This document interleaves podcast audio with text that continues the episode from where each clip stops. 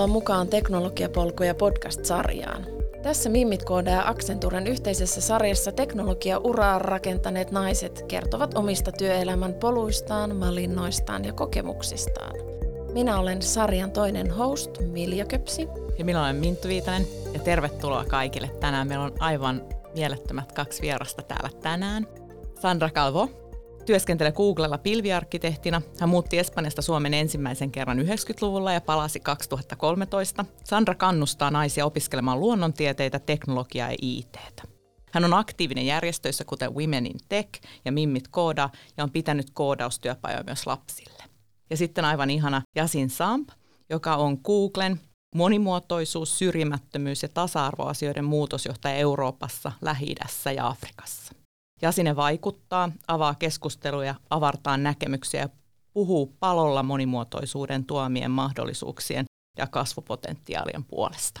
Jasin on myös suosittu puhuja sekä hallitusammattilainen, joka tuo rautaista osaamista lämmin sydämisesti niin organisaatioihin kuin yhteiskunnan yhteiseksi hyväksi.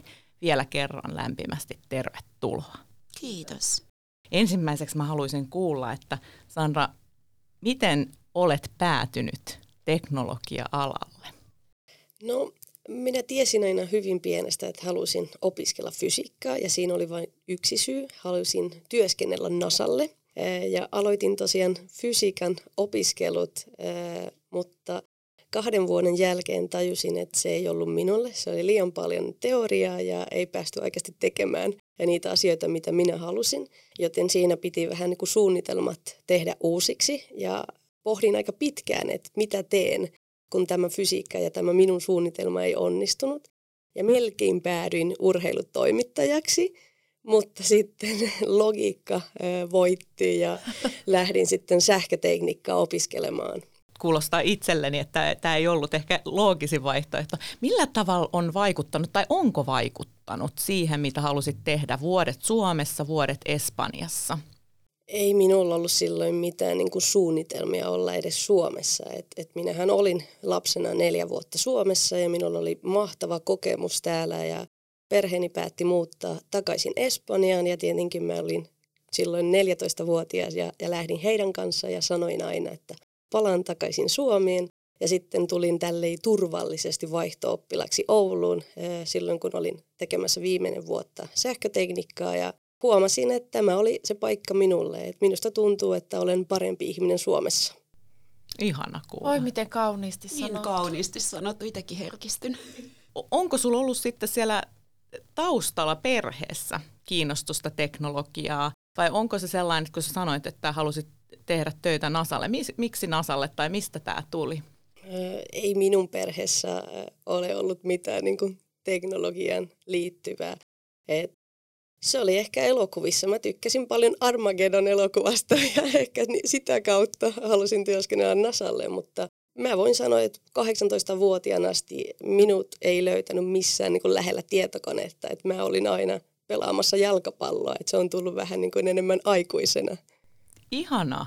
Tämä on tosi tärkeää. Tota, me ollaan kuultu hyvin erilaisia tarinoita näissä aiemmissa jaksoissa ja, ja monella on ollut selvästi niin kuin lapsena jo suuri kiinnostus teknologiaa ja musta on ilahduttavaa kuulla, että ei välttämättä tarvi olla lapsena ollut kiinnostunut, että voi tota, syttyä noinkin suuresti, kun Sandra, sä oot syttynyt teknologiaa tehdä huikean uran sitten teknologian parissa. Asine, sulla on juuret Senegalissa. No joo. Ja tota, Suomessa vahvasti myös. Millä tavalla tota, sulle sitten kaksi eri kulttuuria on tota, vaikuttanut siihen, missä olet tänään? Mähän on syntynyt siis suomalaisen äidin ja senegalilaisen isän rakastettuna ainoana tyttärenä. Mä oon asunut itse asiassa Norsluuranikolla Abidjanissa kuusivuotiaaksi asti ja sitten sieltä muuttanut sisällissodan keskeltä Suomeen, kun poliittiset ongelmat alkoivat. Ja tota, perhe on tosiaan Suomessa ja Senegalissa.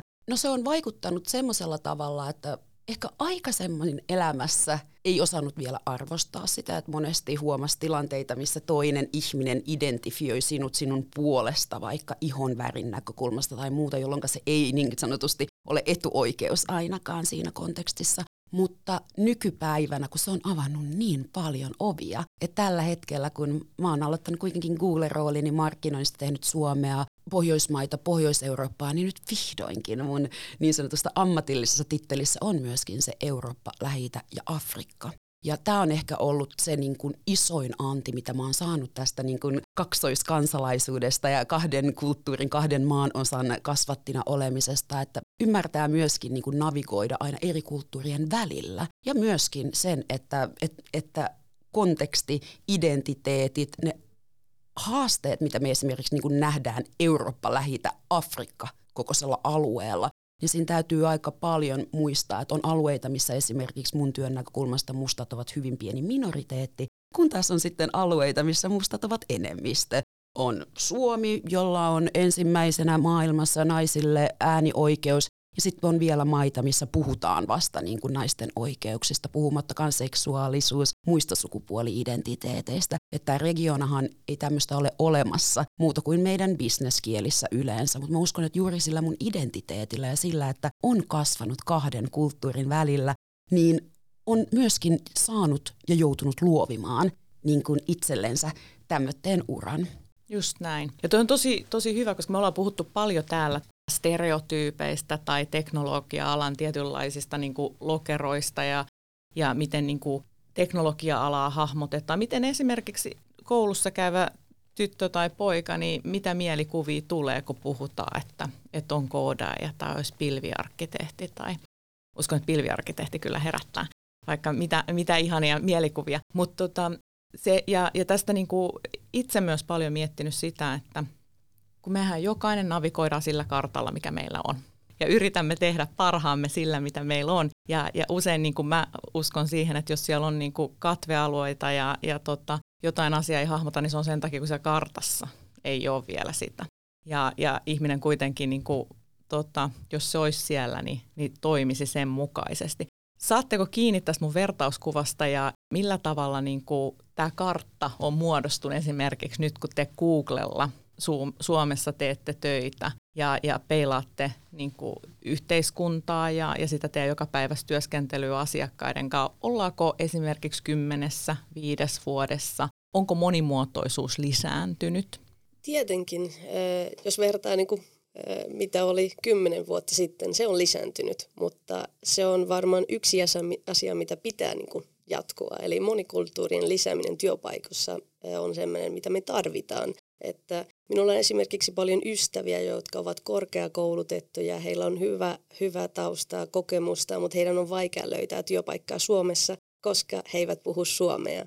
Ja ymmärrän tosin, että monissa toimialoissa suomen kieli on erittäin tärkeä, mutta IT-maailmassa sen pitäisi olla kansainvälinen. Että sen pitäisi olla avoin kaikille ja sen pitäisi olla myös avoin maahanmuuttajille.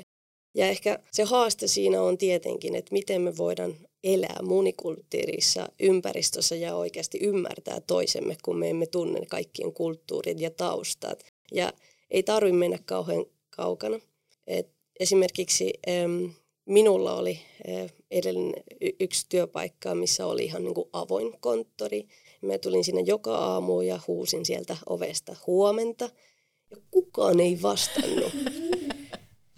Ja okei, okay, no mä tulin seuraavana päivänä ja huusin taas huomenta. Siinä meni kaksi kuukautta ennen kuin joku sieltä huusi takaisin huomenta. Ja mä tiesin, minne olin tulossa. Mä tunsin jo suomalaisia ja mä vain jatkoin ja se päivä, kun siellä joku huusi takaisin huomenta, se oli tosi hieno päivä minulle.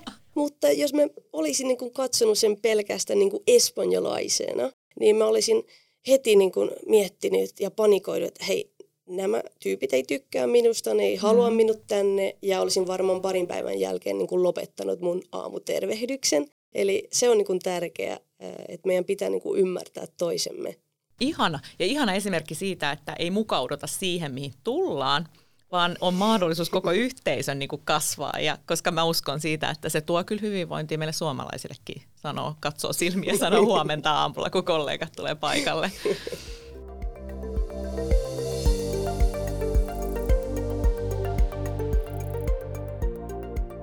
Tota, palataan Sandra joitain vuosia takaisinpäin, kun sä aloitit niitä sun opintoja. Millainen se oli se ympäristö? Oliko millaista diversiteettiä edustit siellä? Öö, no, mä oon opiskellut öö, Espanjassa, eli siellä meillä oli öö, yli 300 opiskelijaa samassa luokassa yliopistossa, josta varmaan 7-8 olivat naisia. Et, et, siis 7-8 naista jep, ja, 300. Ja 200 okay. jotain miestä. Mutta siellä ei oikeasti niinku oltu mitään, niinku, ei siellä ollut eroja. Et se oli vaan se tilanne siellä niinku luokassa. E, ehkä ainut niinku, hetki koulutuksissa ja, ja opinnoissani, jossa on ollut jonkinlainen tämmöinen niin ero.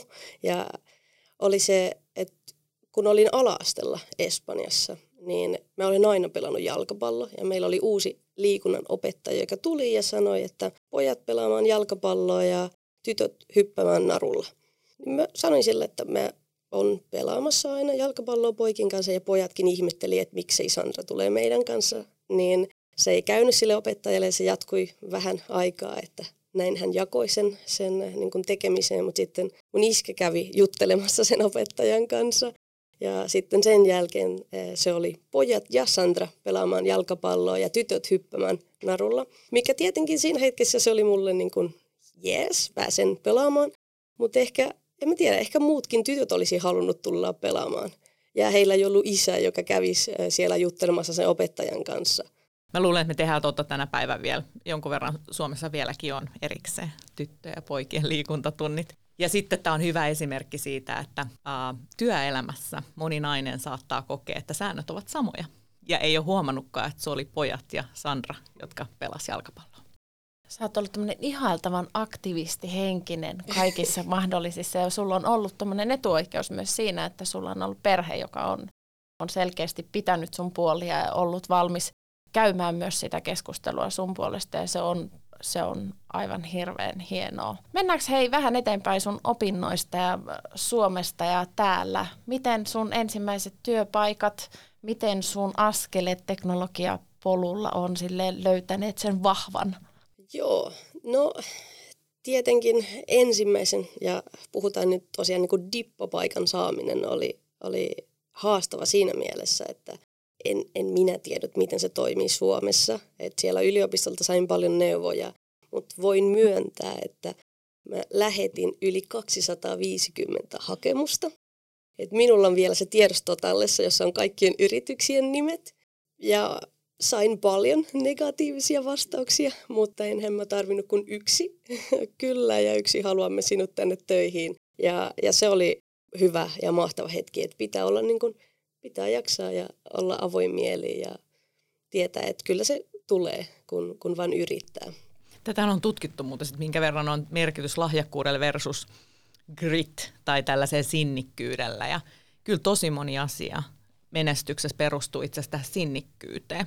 Ja tuossa on oiva esimerkki, että toivon, että kuulijat, jos ovat siellä, varmaan on työnhakijoita myös, että et, et mieletön määrä yrittämisiä ennen kuin onnistuu ja, ja se on niin kuin pelin henki ja kannattaa tsempata mieltä ja ei kokea niitä. Vaikka jokainen torjunta tuntuu kurjalta, mutta elämässä on, tulee sellaisia, ne ei määrittele ketään.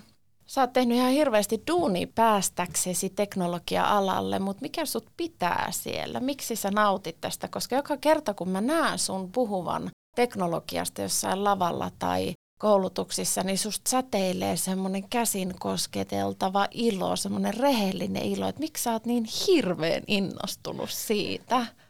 No siinä on tietenkin monta eri syytä. Yksi tietenkin on se, että mä pääsen joka päivä ratkaisemaan ongelmia ja se niin kuin tuo sitä niin kuin vaihtuvuutta ja joka päivä on jännittävää. Tietenkin myös tykkään olla fiksumpien ihmisten kanssa. Et, et opin valtavasti jokaisesta ihmisestä, jonka kanssa teen työtä. Ja se oli minulle ehkä alussa vähän haastava ja vaikea, koska mä luulin, että asiantuntijaroolissa minun piti tietää kaiken. Mutta sitten olen vihdoinkin ymmärtänyt, että minun pitää vain olla valmis oppimaan. Ja jos esimerkiksi joku kollega tarvitsee apua jossain niin kuin jollain alueella tai teemassa, missä en ole vahvimmillaan, minä aina ilmoittaudun vapaaehtoiseksi koska vaikka siinä välissä tulee se paniikkivaihe, että voi ei, miksi, miksi minä sanon, että teen tämän, niin sen jälkeen minulla on aina tosi ylpeä fiilis ja hei, olen oppinut aina niin kuin jotain uutta. Joten siinä, siinä on monta monta syytä, että mä tykkään teknologiasta ja mä uskon vahvasti, että se, sen kautta voin rakentaa niin kuin paremman tulevaisuuden meille kaikille. Tuossa tuli tosi monta tuommoista stereotypiaa ja ennakkoluuloa katkottua, koska siis Mimit ohjelmassa, jossa kannustan aloittelijanaisia äh, siirtymään toimialalle, niin on aina se ajatus siitä, että sun täytyisi olla valmis, kun sä tuut teknologia-alalle. Ja että, että sun täytyy olla se absoluuttinen matemaattinen nero. Niin musta oli ihana kuulla, että sinä, jota pidämme teknisesti lahjakkaana ihmisenä, niin sanoo näin inhimillisiä asioita ja puhuu inhimillisistä myös pelkotiloista.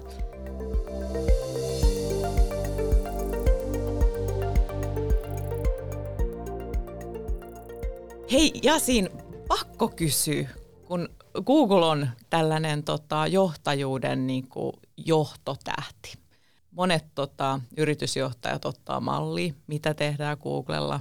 Opiskelijat, kun opiskelee johtajuutta, niin tiedetään, että paljon esimerkkejä tulee teidän yrityksestä. Miltä tuntuu olla johtajana Googlella ja minkälainen vastuu tulee siitä, että on myös tota, ulkopuolisesta nähtynä niin sanottuna – tällaisena, voidaanko puhua niin kuin menestyksekkäänä yrityksenä tällä saralla? Mä kuuntelen niin haltioituneena niin kuin Sandran puhetta ja mun mielestä kytkeytyy hirveän hyvin, että kun kuuntelette Sandraa, niin tämä on se niin kuin, tämä on mun mielestä tärkein asia, että ihminen voi olla kokonainen oma itsensä työssä. Ja toki niin kuin Googlella, jos katsotaan, niin mä oon töissä sen takia, että meillä on insinööritoimitusjohtaja, koska mä uskon siihen samaan ongelmanratkaisuun, siihen, että tehdään tuotteita kaikille ja pystytään myöskin ymmärtämään niin kuin markkinoiden muutosta ja olemaan relevantteja ihmisille.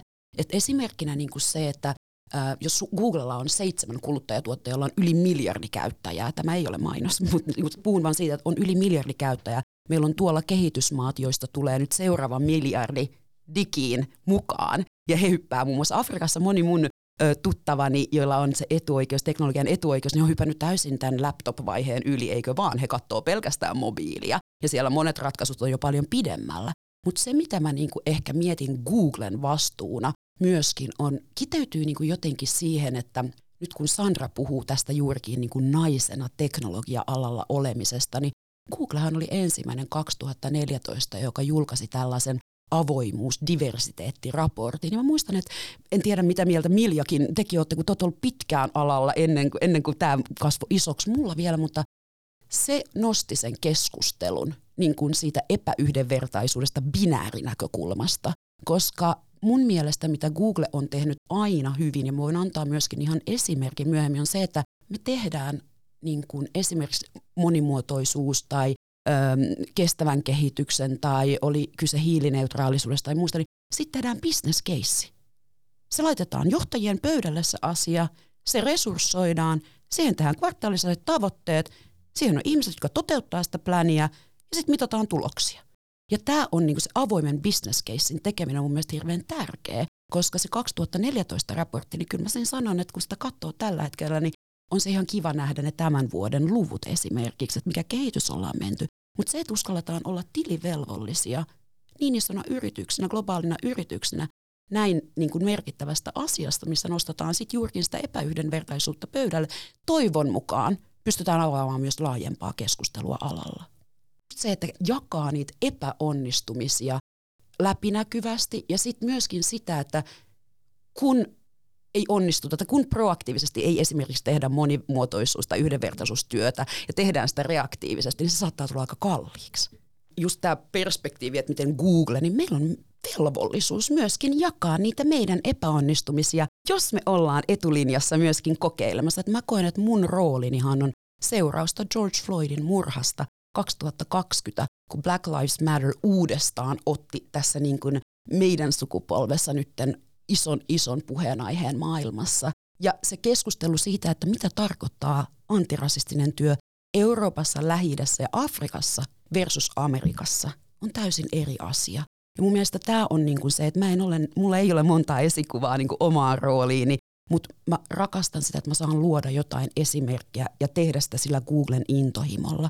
jos me halutaan rakentaa tuotteita kaikille ja pitää huolta siitä, että ne on merkityksellisiä kaikille, niin esimerkiksi niin kuin juurikin kamera, meidän kaikkien puhelimen, meidän kaikkien taskusta löytyy kännykkä, jota varmaan käytämme vähemmän nykyään puhumiseen kuin esimerkiksi valokuvien ottamiseen. Mutta mä ainakin huomaan, että valokuvat on mulle niin kuin varmaan tärkein asia siellä niin kuin, ja henkilökohtaisin asia siellä puhelimessa.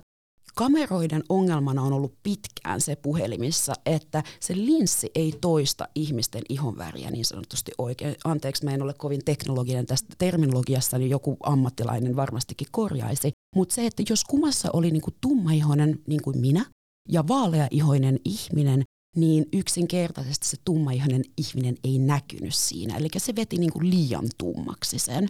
Se me, meidän Google Pixel-puhelin teki tismalleen saman ongelman kun se lanseerattiin. Ja sitten Pixel-puhelin itse asiassa korjattiin. Mutta se, mikä tässä on merkityksellistä ja mihin mä toivoisin pääseväni, on se, että teknologia itsessään hän ei ole rasistinen, vaan meillä on yksinkertaisesti ihmisiä rakentamassa tuotteita, joilla jokaisella meistä on tiedostamattomia ennakkoluuloja.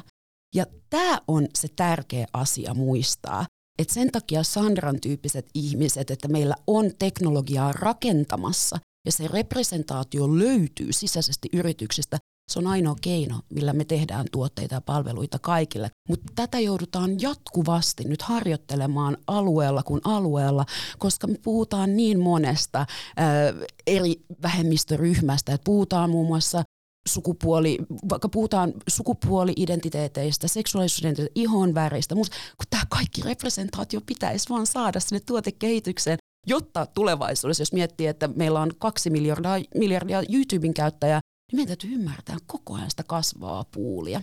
Tuossa on useita eri hyviä kohtia, joihin haluaisin tarttua, mutta jotenkin mä tässä Jasinne sua kuunnellessani, niin mä haluan Sandra kuulla, miltä susta tämä kaikki tuntuu, koska siis sä sanoit, että sä hait silloin 250 työpaikkaa. Me ollaan tultu vuosissa eteenpäin ja sulla on sellaista osaamista, jota useat yritykset haluaisivat itselleen. Sulla on varaa nykyään valita myös se työpaikka, mutta jostain syystä sä olet tehnyt tiettyjä valintoja ja olet päätynyt myös Googlelle. Ja sä edustat itse tavallaan varsinkin Suomessa kahta vähemmistöryhmää. Sä olet nainen ja sä olet muualta Suomeen tullut nainen. Ää, miten se yritys ja yrityksen kulttuuri on sulle merkityksellistä? Valitsetko sä yrityksen sen mukaan tai Valitsetko sä sun teknologian roolit sen mukaan, että sä voit vaikuttaa sun omien kokemusten perusteella asioihin? Mielenkiintoinen kysymys ja tietenkin yrityksen kulttuuri on tosi tärkeä minulle, koska minunhan pitää ja kaikkien pitää viihtyä töissä. Me joudutaan tekemään sitä vielä monta, monta vuotta. Ja mä voin kertoa esimerkiksi, miten minun ö, kokemus ö, Googlella alkoi. Et mä olin kuusi kuukautta raskaana, kun Google otti yhteyttä minuun ja sanoi, että hei, kiinnostaako tulla meille töihin, kiinnostaako tulla juttelemaan. Ja mä sanoin heille, että anteeksi, mutta olen kuusi kuukautta raskaana, jään ensi kuussa äitiyslomalle ja palaan töihin 2021. Ja sitten siellä tuli viesti, että ei hätää, tulee juttelemaan meidän kanssa, tutustutaan toisemme.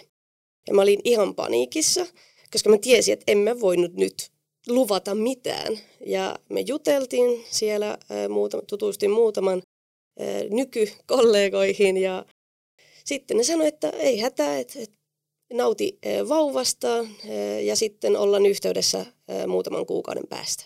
Ja voitte kuvitella, että mä en oikeasti odottanut mitään sen jälkeen, että siinä mä luulin, että no mun juna lähti ja mä en pystynyt hyppämään kyytiin, koska tietenkin mulla oli tärkeimpiä asioita. Ja kun vauva oli kuusi kuukautta, niin minulle tuli viesti, että hei Sandra, milloin palat töihin? Ja mä sanoin, että 2021. Ja se sanoi sieltä toiselta puolelta, että okei, okay, jutellaan uudestaan, katsotaan mitä haluat tehdä ja aloitetaan se rekyprosessi. Ja näin se alkoi. Et minun mielestä se jo sanoi paljon niin kuin yrityksestä ja se antoi jo niin kuin hyvä fiiliksen siihen niin kuin heti alkuun, vaikka mä en ollut edes vielä niin kuin töissä firmassa. Ihan, että sä kerrot on, koska teknologia-alasta myös ajatellaan aina sitä, että että et siellä ei olisi naisille tilaa tai että siellä ei olisi äideille tilaa. Että on jotenkin aina hirveä taakka, kun nainen tulee raskaaksi ja jää pois, vaan se, että mun mielestä tämä on myös hirveän koskettava story kaikkinensa, että 250 hakemusta, sit sut headhuntataan ja sua odotetaan ja sut muistetaan ja mutta siis sehän johtuu vain siitä, että sä oot ihan helvetin hyvä siinä, mitä kiitos, sä teet. Kiitos.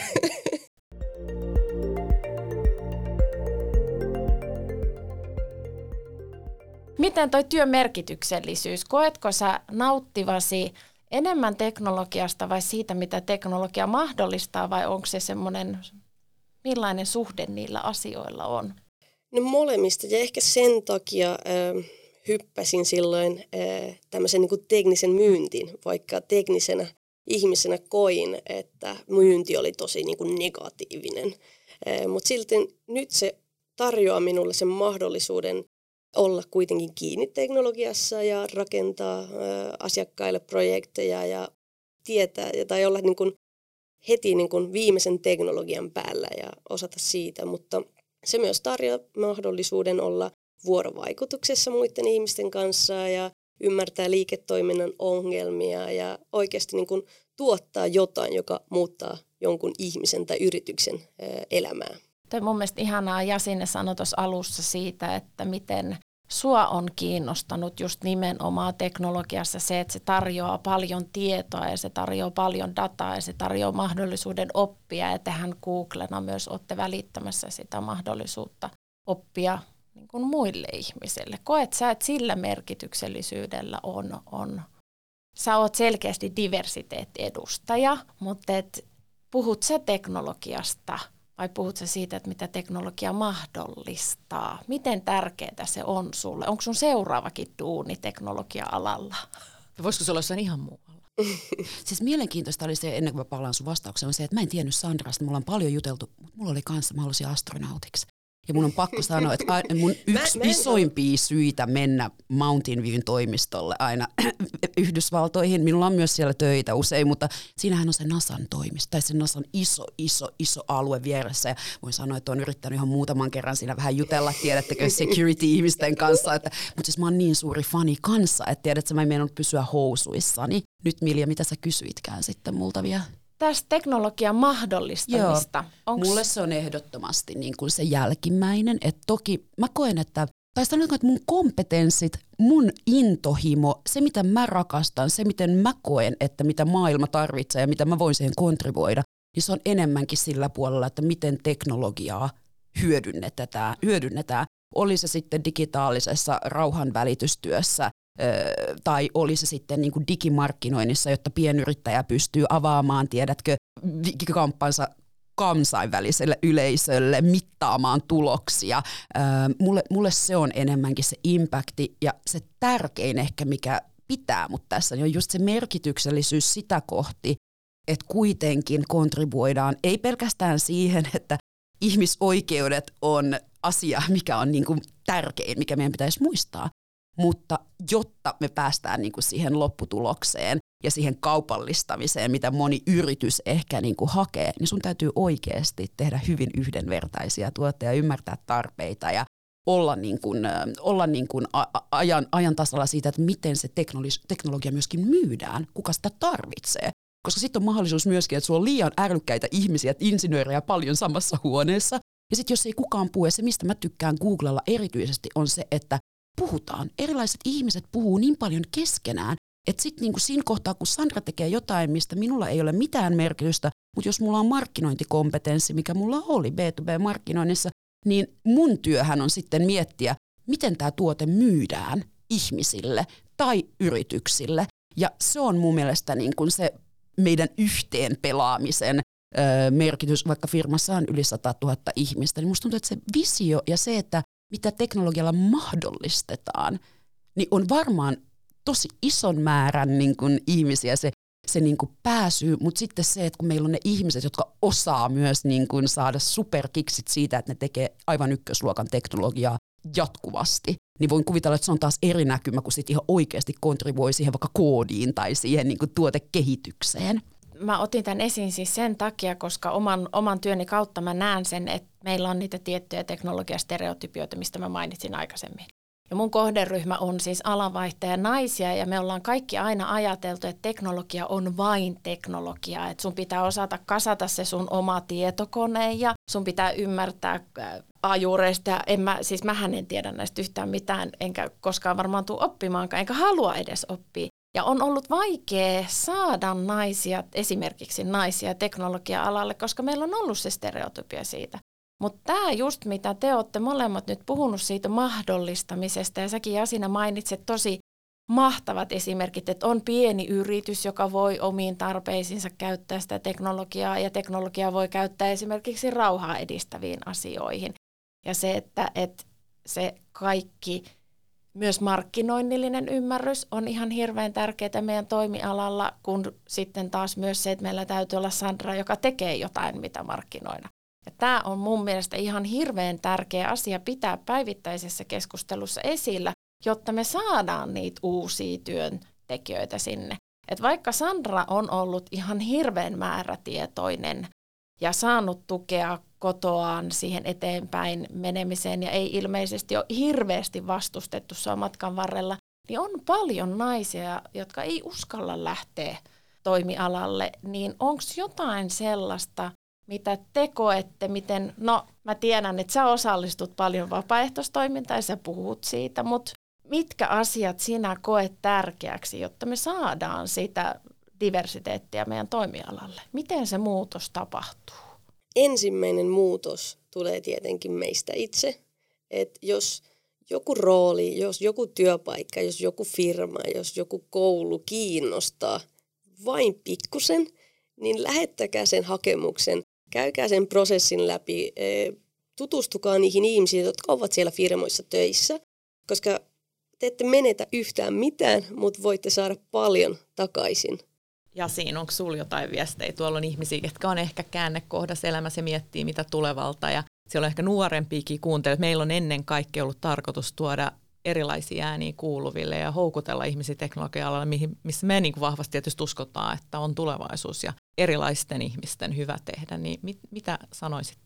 Mun mielestä Milja sanoi tuossa aika hyvin, että teknologia-alasta ja ehkä niin kuin IT-alalla etenkin, niin oletetaan jotenkin, että siellä on pelkästään koodareita ja tiedätkö juurikin tämä stereotypia ja ja tota, näin mullakin oli, kun mä tulin Googlelle, mutta mä haluaisin jotenkin muistuttaa se, että meillähän itse asiassa, kun katsotaan näitä erilaisia ihanteellinen työpaikka ja muita, niin aina on Google niin kuin ykkösellä listoilla, jos puhutaan IT-insinööri, muista. Mutta esimerkiksi Suomessa, niin meillähän on eniten Helsingissä auki myy, niin kuin myynti ja markkinointi ja suurasiakas niin kuin, äh, työskentelyyn liittyviä niin kuin, äh, johtajia.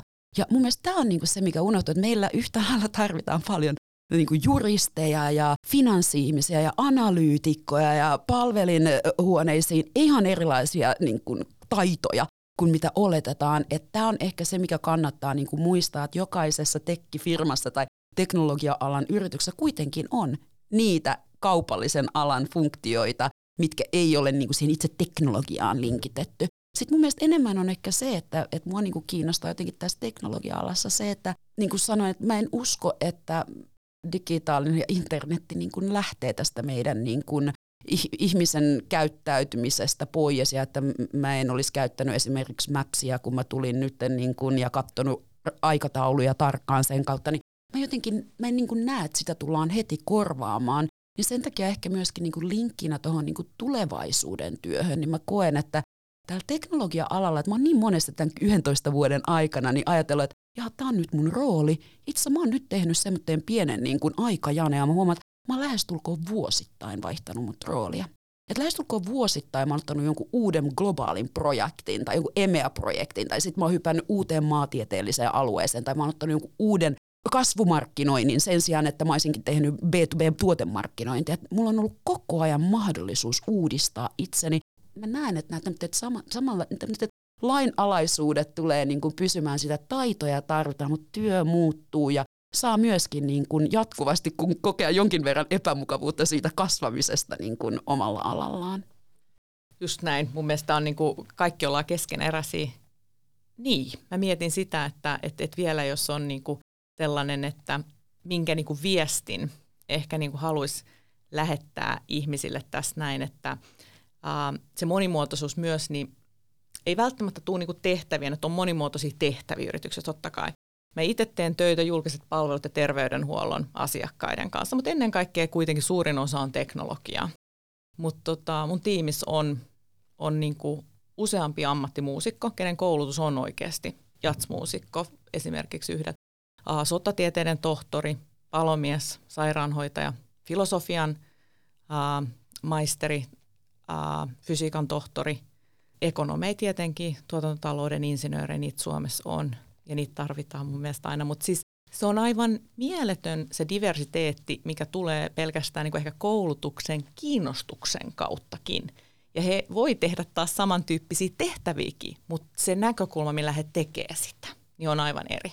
Tämän mielikuvan, minkä maalasit, mä itselleni tuli tämmöinen niin pyöreä pöytä, missä sinä ja tiimisi ja kollegasi ö, tapaatte, niin mä haluaisin vaan alleviivata, että tästä on kyse siinä, kun puhutaan siitä yhden, niin kuin monimuotoisuuden ja yhdenvertaisuuden niin kuin liikevoiton hyödyistä, mitä jää viivan alle, kun tehdään täällä oikein. Koska siinä kohtaa, kun teidän tiimi istuu alas ja se ajatuksien monimuotoisuus tulee siihen pyö- pöytään, mä veikkaan, että mikä tahansa ongelma teillä on ratkaistavana, siihen tulee niin monia erilaisia perspektiivejä. Se luovuus, se ymmärrys eri niin kuin aloilta, miten voidaan mahdollisesti myydä jotain tuotteita tai palveluita paremmin eri kohderyhmiin, miten voidaan avata uusia markkinoita, miten reagoidaan esimerkiksi tilanteessa, missä niin kuin näin iso muutos, vaikka kuin pandemia, on olemassa, niin tämä on se, mitä, niin, tämä on se, mistä se voitto tulee. Kun ihmiset, jotka tulevat eri taustoista ja uskaltavat tiiminä, siellä on se psykologinen turvallisuus ja teillä on niin kuin tehokkaita tiimit ja ihmiset tuntee olonsa turvalliseksi, niin ne tuo silloin myös parhaat ideansa ja parhaan version itsestään toteuttamaan sitä työtä. Kyllähän me toimialalla tiedetään, että me tarvitaan sitä diversiteettiä ja moninaista osaamista. Mutta ongelma on just siinä, että miten me saadaan sitä viestiä välitettyä, koska kyllähän me kaikki tämän pyöreän pöydän ääressä istuvat tiedetään se, että teknologia ei tule katoamaan. Ja että me tullaan kaikki enemmän tai vähemmän olemaan osa sen tekemistä, osa ostamista, kehittämistä. Ja se on niin kuin se viesti, joka meidän täytyy saada sinne kansalaisiin menemään, jotta me saadaan heidät motivoitua siihen, että he tuo sen osaamisensa meille ja yhä enemmän me puhutaan teknologia- ja IT-yritysten lisäksi myös ohjelmistovetoisista yrityksistä, joiden päätoimiala on jossain muualla.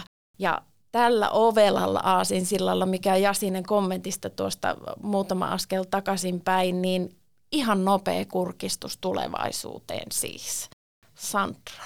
Me kaikki muut edustetaan tässä pöydässä teknologiaa ehkä sieltä ei niin tekniseltä puolelta. Ja sä oot nyt se meidän meidän tota, overlord tässä teknologiapuolella. Miltä se tulevaisuus näyttää? Onko se jotain kiinnostavia juttuja? Millaisena sä näet sun oman tulevaisuuden tekni- teknologiaa tekevänä ihmisenä? Joo, se, on, se on vaikea vähän niin kuin kuvitella, että minkälainen tulevaisuus meitä odottaa, Ö, mutta jos itsekkäästi valitsen, että mitä haluan tulevaisuudelta, tämmöinen niin kuin teletransportation kone, joka saisi meitä niin kuin heti paikalle meidän läheisten luo, kun siellä on joku hätä. Niin se olisi minulle eh, paras eh, ratkaisu, mitä ei ole vielä keksitty. Eh, toki se, mitä tiedetään, että on tulossa, niin ja ehkä auttaa tähän minun toiveeseen on kvanttiteknologia, että sillä saadaan sitten ongelmia ratkaistua ja ongelmia, mitkä me emme voi edes kuvitella tällä hetkellä, vaikka lää- lääketeollisuudessa, niin niin se on ainakin tulossa jossain vaiheessa, mutta se minun toive teletransportation-palvelusta, niin jos joku osaa tehdä sen, niin voi nyt heti aloittaa. Ihana koskettava. Perustarpeista kuitenkin loppujen lopuksi on aina kyse teknologia-alalla siitä, että mitä se mahdollistaa ja mitä me toivotaan, että se mahdollistaa. Ja me kaikki varmaan toivomme, että, että tulevaisuudessa teknologiaa käytettäisiin paljon hyvään paljon oppimiseen ja paljon kaikkeen sellaiseen. Ihan varmasti käytetään. Ja jos se voi kuvitella, niin sitten se voi toteuttaakin jossain ajan hetkessä. Ihminen on kyllä älykäs olento. Ja toivottavasti kuulijat siellä ovat saaneet tämän päivän keskustelusta taas uusia ideoita ja, ja sellaista tota innostusta.